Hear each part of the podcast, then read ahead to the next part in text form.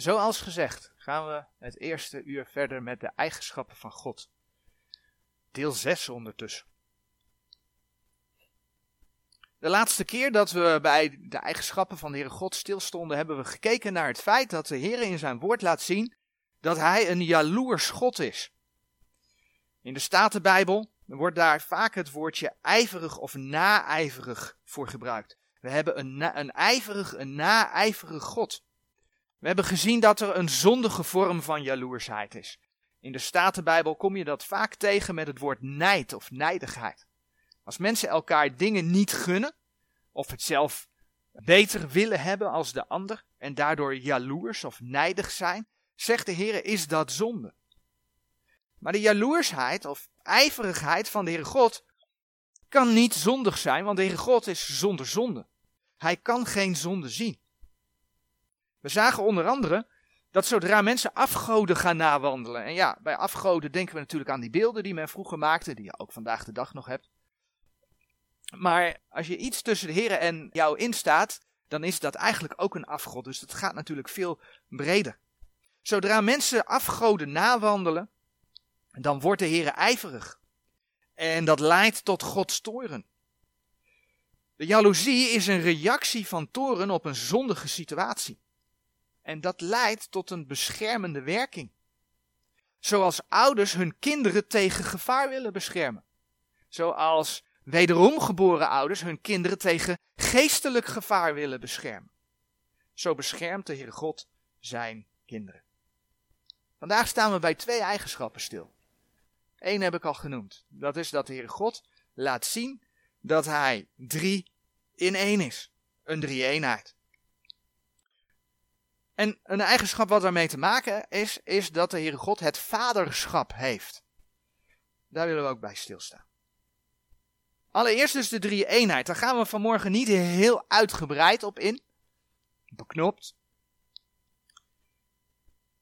Als je de Bijbel leest, dan kom je dat woordje 3-eenheid niet tegen. Dat staat niet in de Bijbel. Daardoor is er ook best wel het een en ander om te doen. Als je je oor hier en daar te luisteren legt. Maar de 3-eenheid is wel een woord dat de inhoud dekt, dat de lading dekt. Van als je gaat kijken hoe God zichzelf in zijn woord beschrijft. Want enerzijds laat de Heere God in zijn woord zien dat hij één is. Nou, een heel mooi vers. Wat dat aantoont is Deuteronomium 6 vers 4. Deuteronomium 6 vers 4. Een stukje uit de wet waar de Heere zegt: Hoor Israël, de Heere onze God is een enig Heere. De Heere is één. Nou, als je in 1 Korinther 8 vers 4 gaat kijken, Nieuwe Testament, dan lees je ook dat er één God is. Als je terugbladert naar Genesis, Genesis 1 vers 26, dan lees je dat die ene God zegt: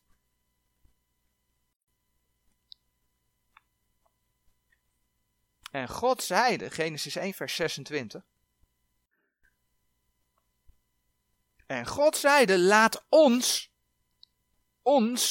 mensen maken. Het feit dat de Heere God over ons spreekt, betekent dat er toch op de een of andere manier sprake is van een meervoud. Nou, een mooie tekst die dat laat zien. De tekst die dat laat zien is 1 Johannes 5 vers 7. 1 Johannes 5 vers 7.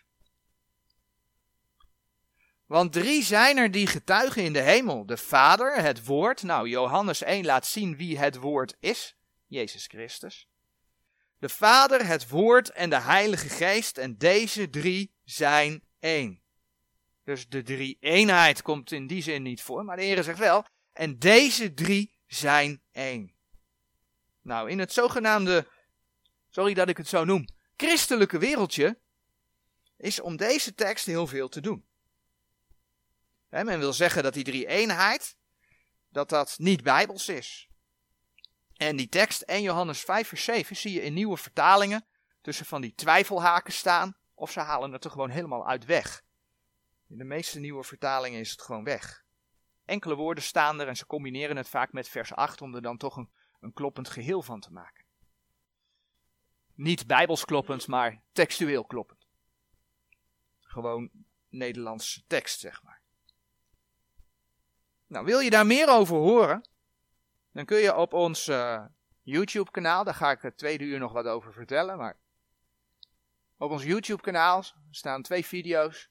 De drie-enige God deel 1 en de drie-enige God deel 2.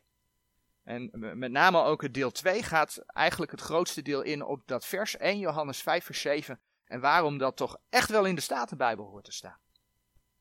Waarom dat echt wel in Gods woord hoort te staan. Dat de Heere God één is en toch uit 3 kan bestaan. Ja, voor een wederom geboren gelovige is dat helemaal niet moeilijk te begrijpen. Als we naar 1 Thessalonicenzen 5 vers 23 bladeren. Dat is een voorbeeldtekst waarin we zien dat de Heere God aanduidt dat de mens ook uit 3 bestaat. De mens heeft een geest, een ziel en een lichaam. De mens heeft een geest, een ziel en een lichaam. En toch zien we een mens, gewoon als een mens, als één. 1 Thessalonicenzen 5 vers 23 zegt: en de God des vredes zelf heilige uw geheel en al, en uw geheel oprechte geest en ziel en lichaam worden onberispelijk bewaard in de toekomst van onze Heer Jezus Christus. De mens bestaat dus uit 3 delen. En zoals net gezegd, die mens is wel een eenheid. En zo wordt dus de Heere uit zijn schepselen verklaard. Want de mens is een schepsel van God, maar God heeft iets in de schepping gelegd, waardoor mensen kunnen weten wie God is. En dat is geen onbijbelse vergelijking als je naar Romeinen 1 vers 20 gaat. Romeinen 1 vers 20. Want zijn onzienlijke dingen worden van de schepping der wereld aan uit de schepselen verstaan en doorzien. Beide zijn eeuwige kracht en goddelijkheid, opdat zij niet te verontschuldigen zouden zijn. Mooi hè?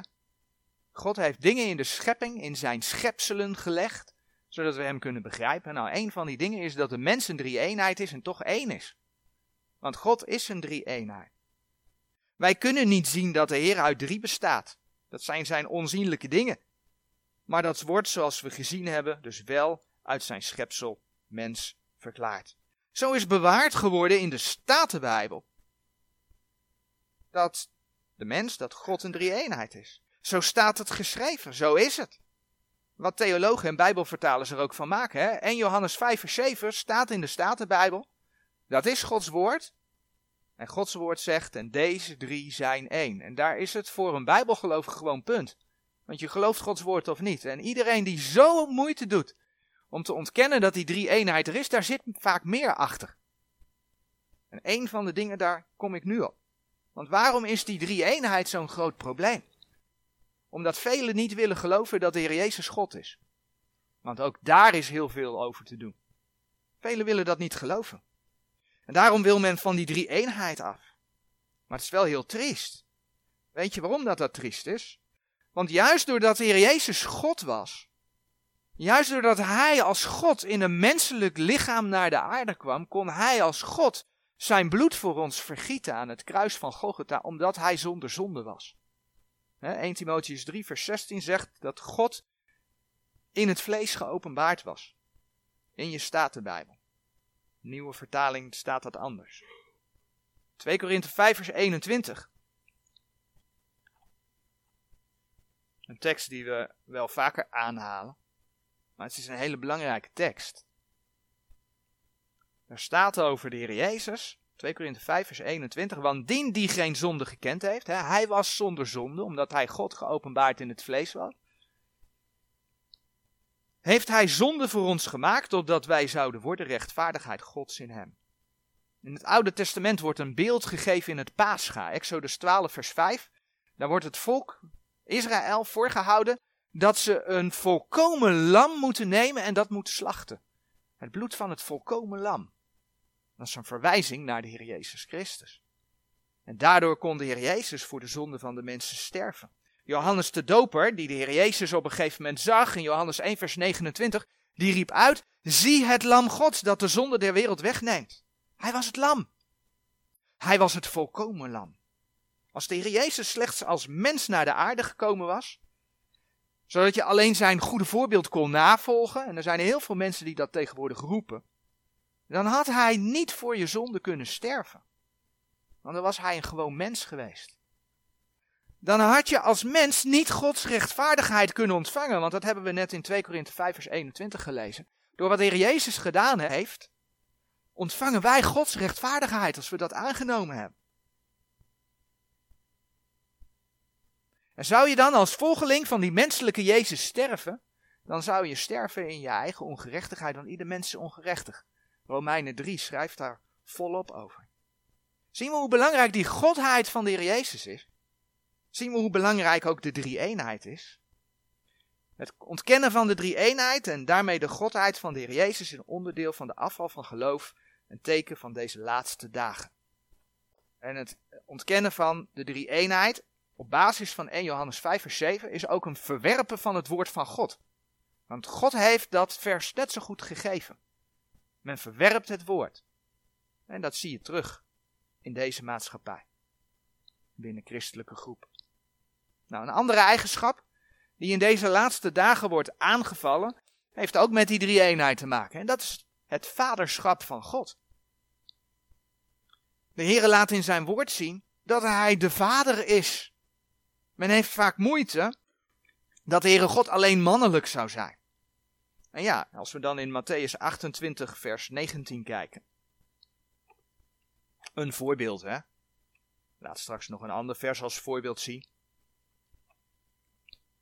Het is voor ons niet onbekend, maar we gaan het toch even lezen. Mattheüs 28 vers 19. De Heere openbaart zich als de Vader, de Zoon en de Geest. En Mattheüs 28 vers 19 zegt, ga dan heen, onderwijst al de volken, dezelfde dopende in de naam des Vaders en des Zoons en des Heilige Geestes, lerende hen onderhouden alles wat ik u geboden heb. Nou, ondanks dat er staat, heeft bijvoorbeeld een NBV-studiebijbel, dat is de NBV-vertaling, als studiebijbel uitgegeven door het Nederlands Bijbelgenootschap, die heeft ervoor gekozen om de godsnaam, die eigenlijk vertaald wordt vaak met heren, weer te geven met de letters JHWH. En ze lichten dat als volgt toe. Ik citeer een stukje vanaf bladzijde 102 uit die NBV-studiebijbel, de tweede druk. Bij het werken aan de nieuwe Bijbelvertaling is de weergave van de godsnaam lange tijd een punt van discussie geweest.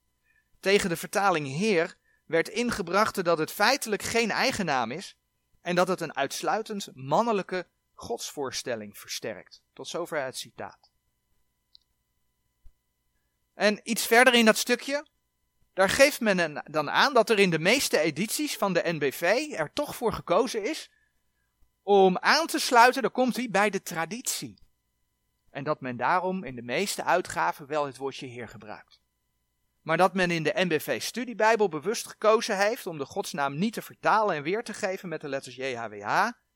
En dan zegt men dat de lezer, en dan komt hij, dat hoort ook bij deze tijd, want dan kan de lezer zelf kiezen wat men daar invullen wil. Ja, we maken onze eigen Bijbel, ieder persoonlijk. Er is geen autoriteit, er is geen gezag, niet van dit is het woord, dit staat geschreven. Nee, we vertalen die vier letters en het maakt niet uit wat je er invult, want jij moet je er lekker bij voelen. Dat is de tijd waarin wij leven. Men heeft dus moeite met die uitsluitend mannelijke godsvoorstelling. Maar welk gebed, Mattheüs 6, leerde de Heer Jezus zijn discipelen? Mattheüs 6 vers 9, daar sprak hij. Het mooie is dat daar altijd een kopje boven staat, het gebed des Heren. Alsof het gebed van de Heer Jezus is. Maar de Heer Jezus leerde dit zijn discipelen. Het was een gebed voor de discipelen. Eigenlijk moet daar boven staan, het gebed voor de discipelen. Gij dan bid aldus, onze Vader die in de hemelen zijt. Uw naam worden geheiligd. Overigens, voor de duidelijkheid, dit was geen kritiek op de Bijbeltekst. Dit was kritiek op de kopjes die er door mensen tussen zijn geplaatst. Onze Vader die in de hemelen zijt, uw naam worden geheiligd. De Heer Jezus noemde de Heere God voor de discipelen onze Vader. Wat overigens een Joods gebed is. Want God was een God voor het Joodse volk.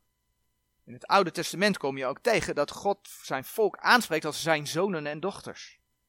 En in dit gebed, als het volk zegt, onze Vader, dan is God de Vader van het Joodse volk. Want dit gebed vond nog plaats onder de wet. De Heer Jezus was nog niet gestorven, nog niet opgestaan. De gemeente was er nog niet. In deze gemeentetijd mag je dat heel persoonlijk maken. Want God is jouw Vader. Dus je mag zeggen, mijn Vader. God is ook heilig, dus je mag ook zeggen, heilige Vader. Je mag God ook aanspreken met Vader. Want als wederom geboren, dan bladeren we naar Romeinen 8. Heb je een persoonlijke relatie met de Vader. In Romeinen 8 vers 15. Romeinen 8 vers 15, daar lezen we. Want gij hebt niet ontvangen de geest der dienstbaarheid wederom tot vrezen, maar gij hebt ontvangen de geest der aanneming tot kinderen, door welke wij roepen, Abba, Vader. Je mag de Heere door Gods geest geleid aanspreken als Vader. Dat is één. Maar we zien het hier ook nog eens een keer dubbel op. Je mag niet alleen Vader roepen, maar je mag ook Abba, Vader roepen. En Abba is Aramees voor Vader. Gewoon Vader.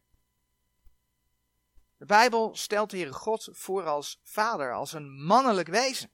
Men heeft daar moeite mee. En vanwege de traditie, heel erg bang dat de verkopen van al die nieuwe vertalingen teruglopen. Dus vanwege de traditie, vanwege de centen, kiest men ervoor om er toch Heer te laten staan. Nou, je weet wat er gebeurt als die traditie nog verder afkalvert. Dan staat er op een gegeven moment geen Heer meer. En zo wordt er een New Age Bijbel gefabriceerd waar ze al lang mee bezig zijn. Maar zo zien we hoe velen binnen de christenheid de Heer niet eens accepteren op de manier waarop hij zichzelf openbaart.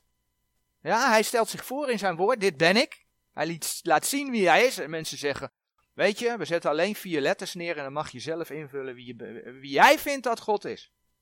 Blijkbaar staat men niet onder de leiding van de Heilige Geest. Maar laten wij bij Gods woord blijven. De Heer openbaart zichzelf als de Vader. En als God kwam hij in de belichaming van de mens naar deze aarde en dan werd hij de zoon van God genoemd, niet de dochter van God. Opnieuw mannelijk. Overigens ook de geest van God, en er zijn diverse versen, een voorbeeld is Romeinen 8 vers 27, ook de geest van God wordt, als er zo'n verwijzend woord nodig is, ook altijd hij genoemd. Dus 3 keer hij, ook mannelijk. We kunnen dus spreken over het vaderschap van God. Nu wordt wel eens aangenomen, in bepaalde christelijke kringen waar dan toch nog geaccepteerd wordt dat God de Vader is, dat God de Vader van alle mensen is. He, daar waar de Heer in het Oude Testament nationaal Israëls vader was, is hij niet zomaar de vader van alle mensen. Want de Heere God wordt pas de vader van een mens, als die mens persoonlijk de Heer Jezus aanneemt. Want door het aannemen van de Heer Jezus, word je een kind van God. Of als je hem aangenomen hebt, ben je een kind van God geworden. Dan is hij je vader. Galaten 4. Galaten 4 vanaf vers 4. Daar lezen we het volgende. Galaten 4 vanaf vers 4. Vers 4. Maar wanneer de volheid des tijds gekomen is, heeft God zijn zoon uitgezonden, geworden uit een vrouw, geworden onder de wet. Opdat hij degenen die onder de wet waren verlossen zou, en opdat wij de aanneming tot kinderen verkrijgen zouden.